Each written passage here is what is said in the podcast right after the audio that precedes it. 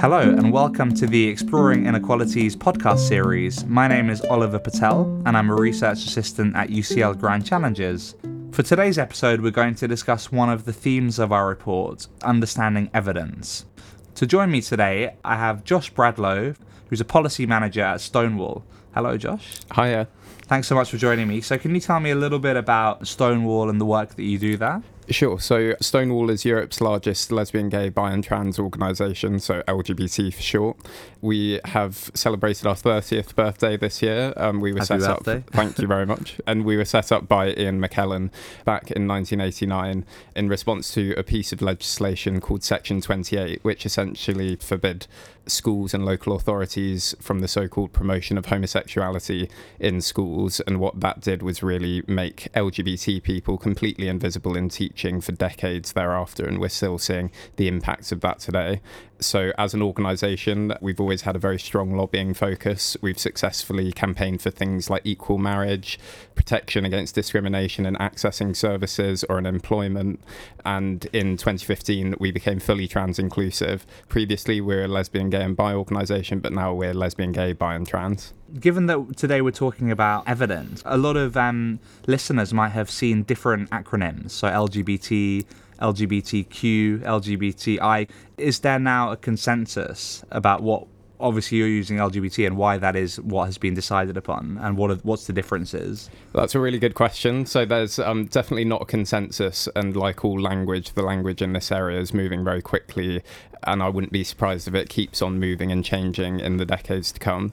At the moment, we are lesbian, gay, bi, and trans in terms of who we explicitly campaign for, but at the same time, that's very much open to change. We used to be lesbian, gay, and bi, then we became trans inclusive, and I wouldn't be surprised if we change in the future. It's quite interesting to see that internationally, LGBTI or LGBTQI now seems to be the most common and widely understood way of describing the community. What's LGBTQI? That's a good question. um, so, lesbian, gay, bi, trans, queer, and intersex. Um, the Q can also mean questioning. So, that's people who don't feel 100% confident or sure in their identity, but may feel that they're not fully straight or fully cisgender, which means that they may be trans, for example. Thank you for explaining that, and it's, No def- it's, it's definitely something we'll come on to later. So, just to kick things off with the understanding evidence theme, we're going to talk about how better research can be done and how the data and evidence which is gleaned from that research can be used to more effectively advocate for change and to tackle inequalities. And one thing which we found in our report was that there should be more use of qualitative evidence, so stories and case studies. So, can you talk a bit about why stories and case studies are important and can be valuable for highlighting inequalities and as advocating for change? I think we're in a particularly important moment in time, both in the UK and globally. And there's been lots of discussion about the idea that we live in a post truth world or that things like facts and experts aren't taken as seriously by large numbers of people as they were previously. And I think as researchers, as policymakers, we need to be responsive to the realities of the situation that we're working in. And I think if we're working in political climates where it's difficult to make evidence heard, to make facts heard, then the power of stories, the power of individuals to tell their stories, I think plays an incredibly important role in saying things which resonate with everyone, in saying things which really tap into people's deeper values and make them listen and make them stand up. Qualitative research, I think, from a policy perspective, has always been the kind of lesser sibling compared to quantitative research. And I think it's not an either or, they both work really well together. And if we can triangulate the data where we've got the large scale quantitative research, which is setting out the context for the whole nation, but then we have the qualitative research, which is giving a voice to those statistics, then I think using them both together is incredibly important. Sorry to put you on the spot. No worries. Are you able to give an example of a story or a case study which was used, which then reinforced some quantitative evidence which was already out there that then drove change public opinion or policy? Absolutely. So at Stonewall, our approach has always been to see quantitative and qualitative research as two sides of the same coin, and you'll rarely see a report that we do which doesn't include elements of both. For example, I wrote a piece of research back in 2017 called the School Report. We did that in partnership with the Centre for Family Research at the University of Cambridge. That was a large scale survey of nearly 4,000 LGBT young people in Britain's schools. And from that research, we found that the majority of schools weren't delivering LGBT inclusive relationships and sex education. Obviously, that's such an important topic, and it's so important for keeping young people safe, for helping them make informed decisions. And we knew that because LGBT young people weren't seeing their experiences reflected in what they were taught, that made them less likely to engage in that learning. Um, it gave them less of the tools they needed to keep themselves safe and to make informed decisions and have healthy relationships as a result of that, we took the quantitative evidence, which showed that just one in five LGBT young people have learnt about same sex relationships at school. We then mirrored that with some really useful quotes, for example, testimonies and case studies of young people who asked their relationships and sex education teacher whether they could explain same sex relationships or how to have safe sex in those relationships. And the teacher said that it was inappropriate and asked mm. them to leave the classroom. We also saw really interesting case studies of people who felt that because they didn't have the tools to understand their own identity, so for example, they were never taught about being bisexual, that meant that they repressed their identity for a really long time because they weren't given the tools they needed to understand that. So what we did was we took the stats, we took the really useful case studies and the really powerful and compelling case studies, and we presented them together and we used that to lobby the government. And partly as a result of that, we're now moving towards LGBT inclusive relationships and sex education for all. There's been huge policy change in recent years, and having a strong, compelling evidence basis has really helped with that. Would it be fair to say that Stonewall and other groups wouldn't have been as successful in lobbying the government to achieve this change had they not had a powerful base of both quantitative evidence, so statistics and data, and qualitative evidence, which was the case studies and the stories. Absolutely, and I think it's that thing with with the qualitative data it plays such an important role in those meetings you have with policymakers, mm-hmm. with civil servants, with ministers, when you're really trying to get them to recognise what the impact of a policy is on the ground in terms of everyday life on an individual pupil. That has such a huge impact when you can tell them a story which resonates with them, which makes sense to them, and which they can see parts of their own experience in. It's been incredibly helpful in that respect. So, just thinking about some of the practicalities of how would one go about gathering this qualitative data, because uh,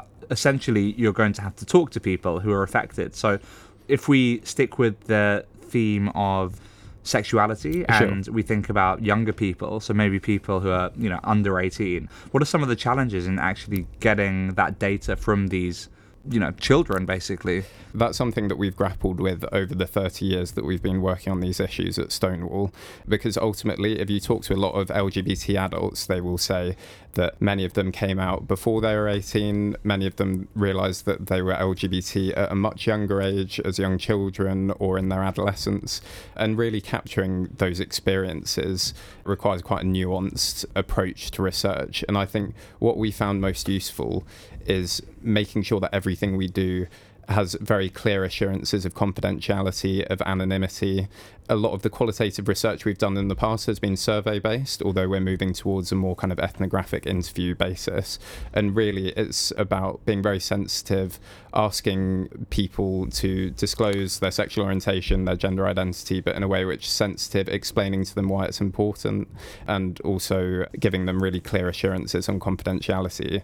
I've seen some quite interesting quantitative research.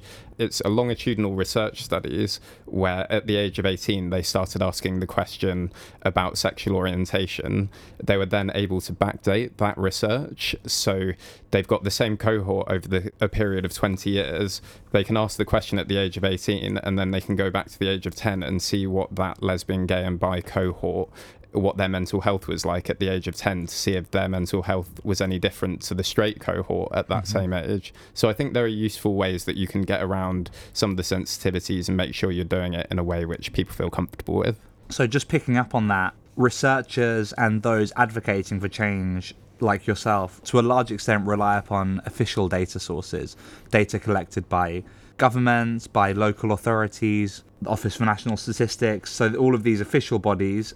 Can you just give a very broad overview of the situation for data collection in the UK? Who decides what is collected and how is it collected? Sure.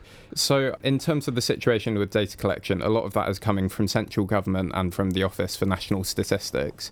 I've spoken to members of staff at the Office for National Statistics over the last few years, and they really strongly recognise that they need to do a lot more when it comes to LGBT inclusion. Whilst they're routinely collecting information on things like gender, ethnicity, religion, when it comes to sexual orientation, when it comes to gender identity, they haven't been as hot on that. And I think what is really important is that the government needs to set a really clear message that it's important to collect this data if we're not counted, we don't count, and that's the fundamentals of it. So we should be collecting data on sexual orientation and gender identity in the same way as we should be collecting data on any protected characteristic. And I think some people may not understand why it's important to collect that data, although most will. And so I think there's a really important piece of education work to make sure that everyone understands why it's so important to collect this data. Can you just go into a bit more detail as to why it matters? Why does it Sure. matter that indicators like or identities like sexual orientation or gender identity why does it matter that these are not collected in official statistics by the ONS mm, Absolutely. So at the moment, because this data isn't collected routinely in things like national patient experience mm-hmm. surveys and the census up to this point, for example, it means that it's left to civil society organisations like Stonewall to do the research. And the research we do is robust and high quality, but ultimately we can never get the sample size, the survey size of the census of a government national data set. And I think, particularly when we're looking at areas like education, looking at areas like health, it's so important to have that national prevalence data, which spells out really clearly what the inequalities are. Because if the government can see, for example, that LGBT patients are experiencing particularly poor patient experiences in the healthcare system, then they can target an intervention to address that. But until we have that information, we don't know. We just have to rely on anecdotal evidence. Um, and one difficulty we've encountered is that we've encountered resistance to the government collecting data on sexual orientation and gender identity, not necessarily from the government, but from some members of the public. They don't understand why it's important. And the reason that people don't understand why it's important is because it hasn't been explained to them why it's so important to collect this data so that we can address any inequalities that come up. And we don't know what the inequalities are because we don't have the data on it. And so you get into this circle, um, which prevents anything from really being done. Can you just hmm. think of an area or a domain where if we did routinely collect hmm. this data about sexual orientation and gender identity we'd be able to show conclusively how certain people are held back or disadvantaged. Absolutely. Well, I think one really good example is homelessness. So Mm-hmm. there have been some really useful small scale quantitative studies which have shown around the world that LGBT young people are disproportionately overrepresented in the youth homelessness population. But we don't have that hard quantitative data, particularly in the UK. We don't have the national prevalence data. And again, we're forced to rely on that anecdotal evidence. And I think Mm. if we get to a point where homelessness support services, for example, or early intervention services are routinely monitoring their service users' sexual orientation and gender identity in a sensitive way, then really we can get that national database that we need to lobby hard on a central government level. So, to clarify, there are some areas where there is quantitative data and more stories and more Mm. case studies could support that. And there are some areas where all that we really have is the qualitative Yes, data. exactly. And so, in every situation, whatever the policy issue is, if you have hard statistical evidence backed up with robust qualitative evidence and stories, that's the best way to be able to lobby for change. Absolutely. I think you can't have one without the other. And I suppose qualitative data in, in terms of policy making in some circles has not been as esteemed as quantitative data. And I think we need to redress that balance and support people to realize that actually both types of research have their unique benefits and their drawbacks, but together they build a very powerful case for change.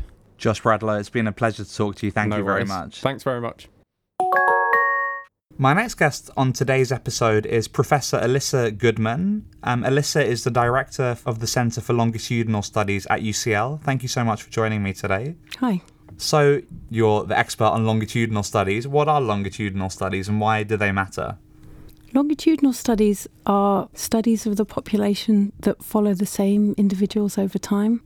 They're really important because they enable us to track changes in people's lives and to understand some of the reasons why those changes happen.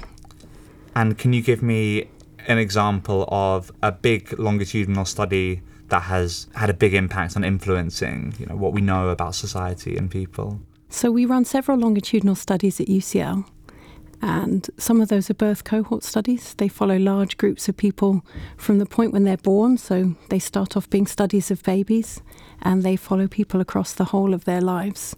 They've been phenomenally important for the understanding of inequality.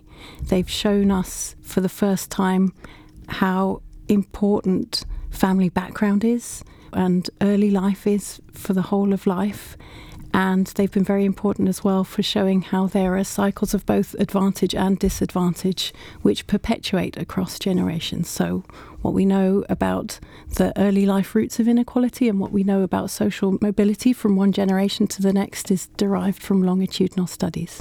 And can you explain a bit about what these longitudinal studies have shown about the impact of one's early life and then where they end up as an adult? So I've done a lot of work myself on childhood mental health and how important that is for later life outcomes, not just your mental health and well-being as you go through life, but a whole set of other outcomes including economic outcomes. So we find that if you develop mental health problems early in life, that has major impacts across the whole of your life, including on how much you earn and your income.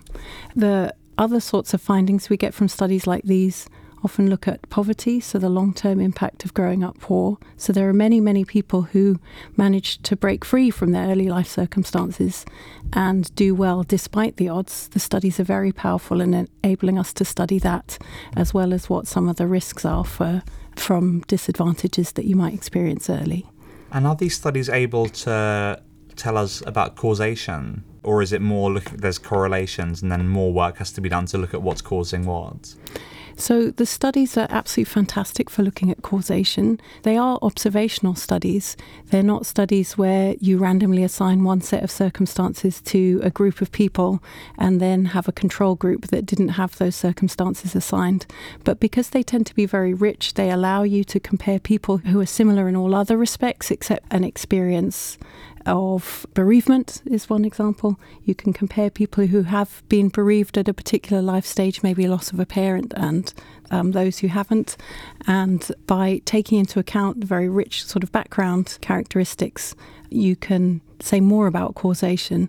There are also uh, ways that you could look at changes over time within an individual's life that help you mm. get beyond the sort of correlational associations and get closer to causality. So they're really important for that. So it sounds like these studies are they're extremely comprehensive and broad in what they're tracking.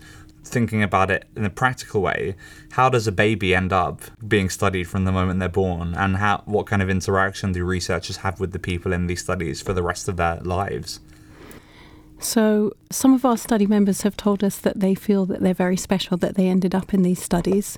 The older studies from the UK sampled all births within particular weeks across the whole of the sampling area, whether that was the UK or Great Britain. So everyone with a particular birthday was essentially included. And as those people went through school, they knew the other kids in their class or across classes who had similar birthdays, and they would know that they were in the study, maybe a couple of kids in each school or in each class. Nowadays, we sample from across the population, so study members won't necessarily know each other or know who each other is.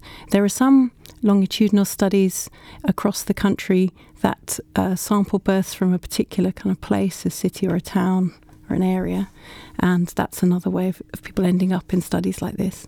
It seems like it's really important that we do as much of this work as possible. So, what's the current status of longitudinal studies? Are enough of them happening? One thing I'd really like to see is a new national birth cohort study. So there's a huge need to understand what's going on for the next generation of babies being born. What are their life chances? How are the massive changes that we're seeing now in society, in our politics, in our economy, how are those going to affect families?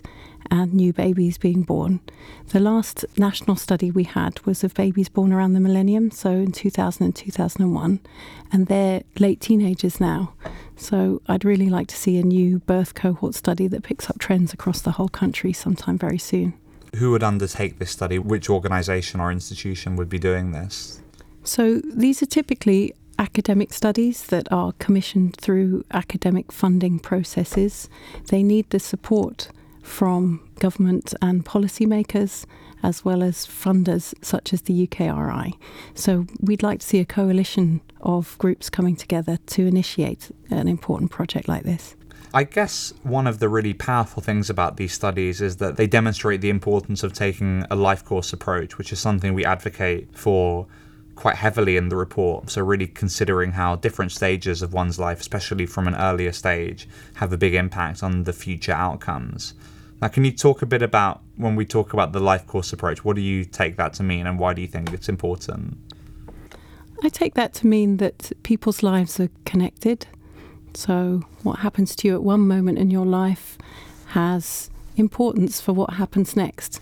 And if we want to understand why things are unequal, then we need to see what's come before in somebody's life. So a snapshot isn't necessarily going to tell you as much as you need, especially if you want effective policies to change things. And one of the most important things we find taking a life course approach is the cumulative nature of experience in people's lives. So, positive experiences when you're young tend to enable you to go on and have further positive experiences later. And difficulties also may have cumulative effects. So, it's extremely important when we're talking about breaking those kinds of cycles to understand what points in time in people's lives might be the most sensitive ones and which aspects of people's lives are potentially the most malleable or amenable to change. So, when you talk about these cycles, are we saying that in some domains you have kind of vicious cycles where you start off in one position, then that makes it harder for you to achieve things in other areas, and then that traps you in a cycle of potentially poverty or disadvantage? And then on the other hand, you have kind of virtuous circles where if you're born in to a good position, it makes it easier for you to get to a certain level, and then is that what we see happening? These That's- kind of patterns? Yes, that's exactly what you would see. And um, I know that one area you're focused on is income inequality. There's often a lot in the media about this, a lot of conflicting information sometimes about what is really happening with income inequality. Is it getting better? Is it getting worse? In the UK, are you able to answer that question? So I think if you read the press, you might think that things were forever and only getting worse and the inequalities were widening and widening and widening. It's a more subtle picture than that. Certainly over the 1980s and early 1990s, inequalities grew massively in this country. So we went from being a relatively low inequality country to being a high inequality country in a matter of a decade or so. And we've remained a very high inequality country relative to other de- developed nations since then. Some years inequality goes up a bit, other years it goes down. There's many different statistics. There's no one single summary statistic that captures everything. Certainly, the gap between the kind of very rich, the top 1% or more, and the rest of the population continue to widen over time. But exactly what's happening between kind of the middle and the poorest or, you know, the top and the middle is it's not just a question of ever widening inequality in, every dimension. So we're saying that between the very richest, sort of sort of the elite level of wealth, there's certainly widening inequality, but with the rest of the population, it's a slightly more nuanced picture. Right. So we're a high inequality country, and if we didn't have a tax and benefit system which redistributed between rich and poor, then those gaps would certainly widen. So some of the effects of austerity have hit harder on the lower income groups, and so some aspects of inequality have widened because of that. Professor Alissa Goodman, thank you so much for talking to me today. It's been really fascinating to get your insights. Thank you.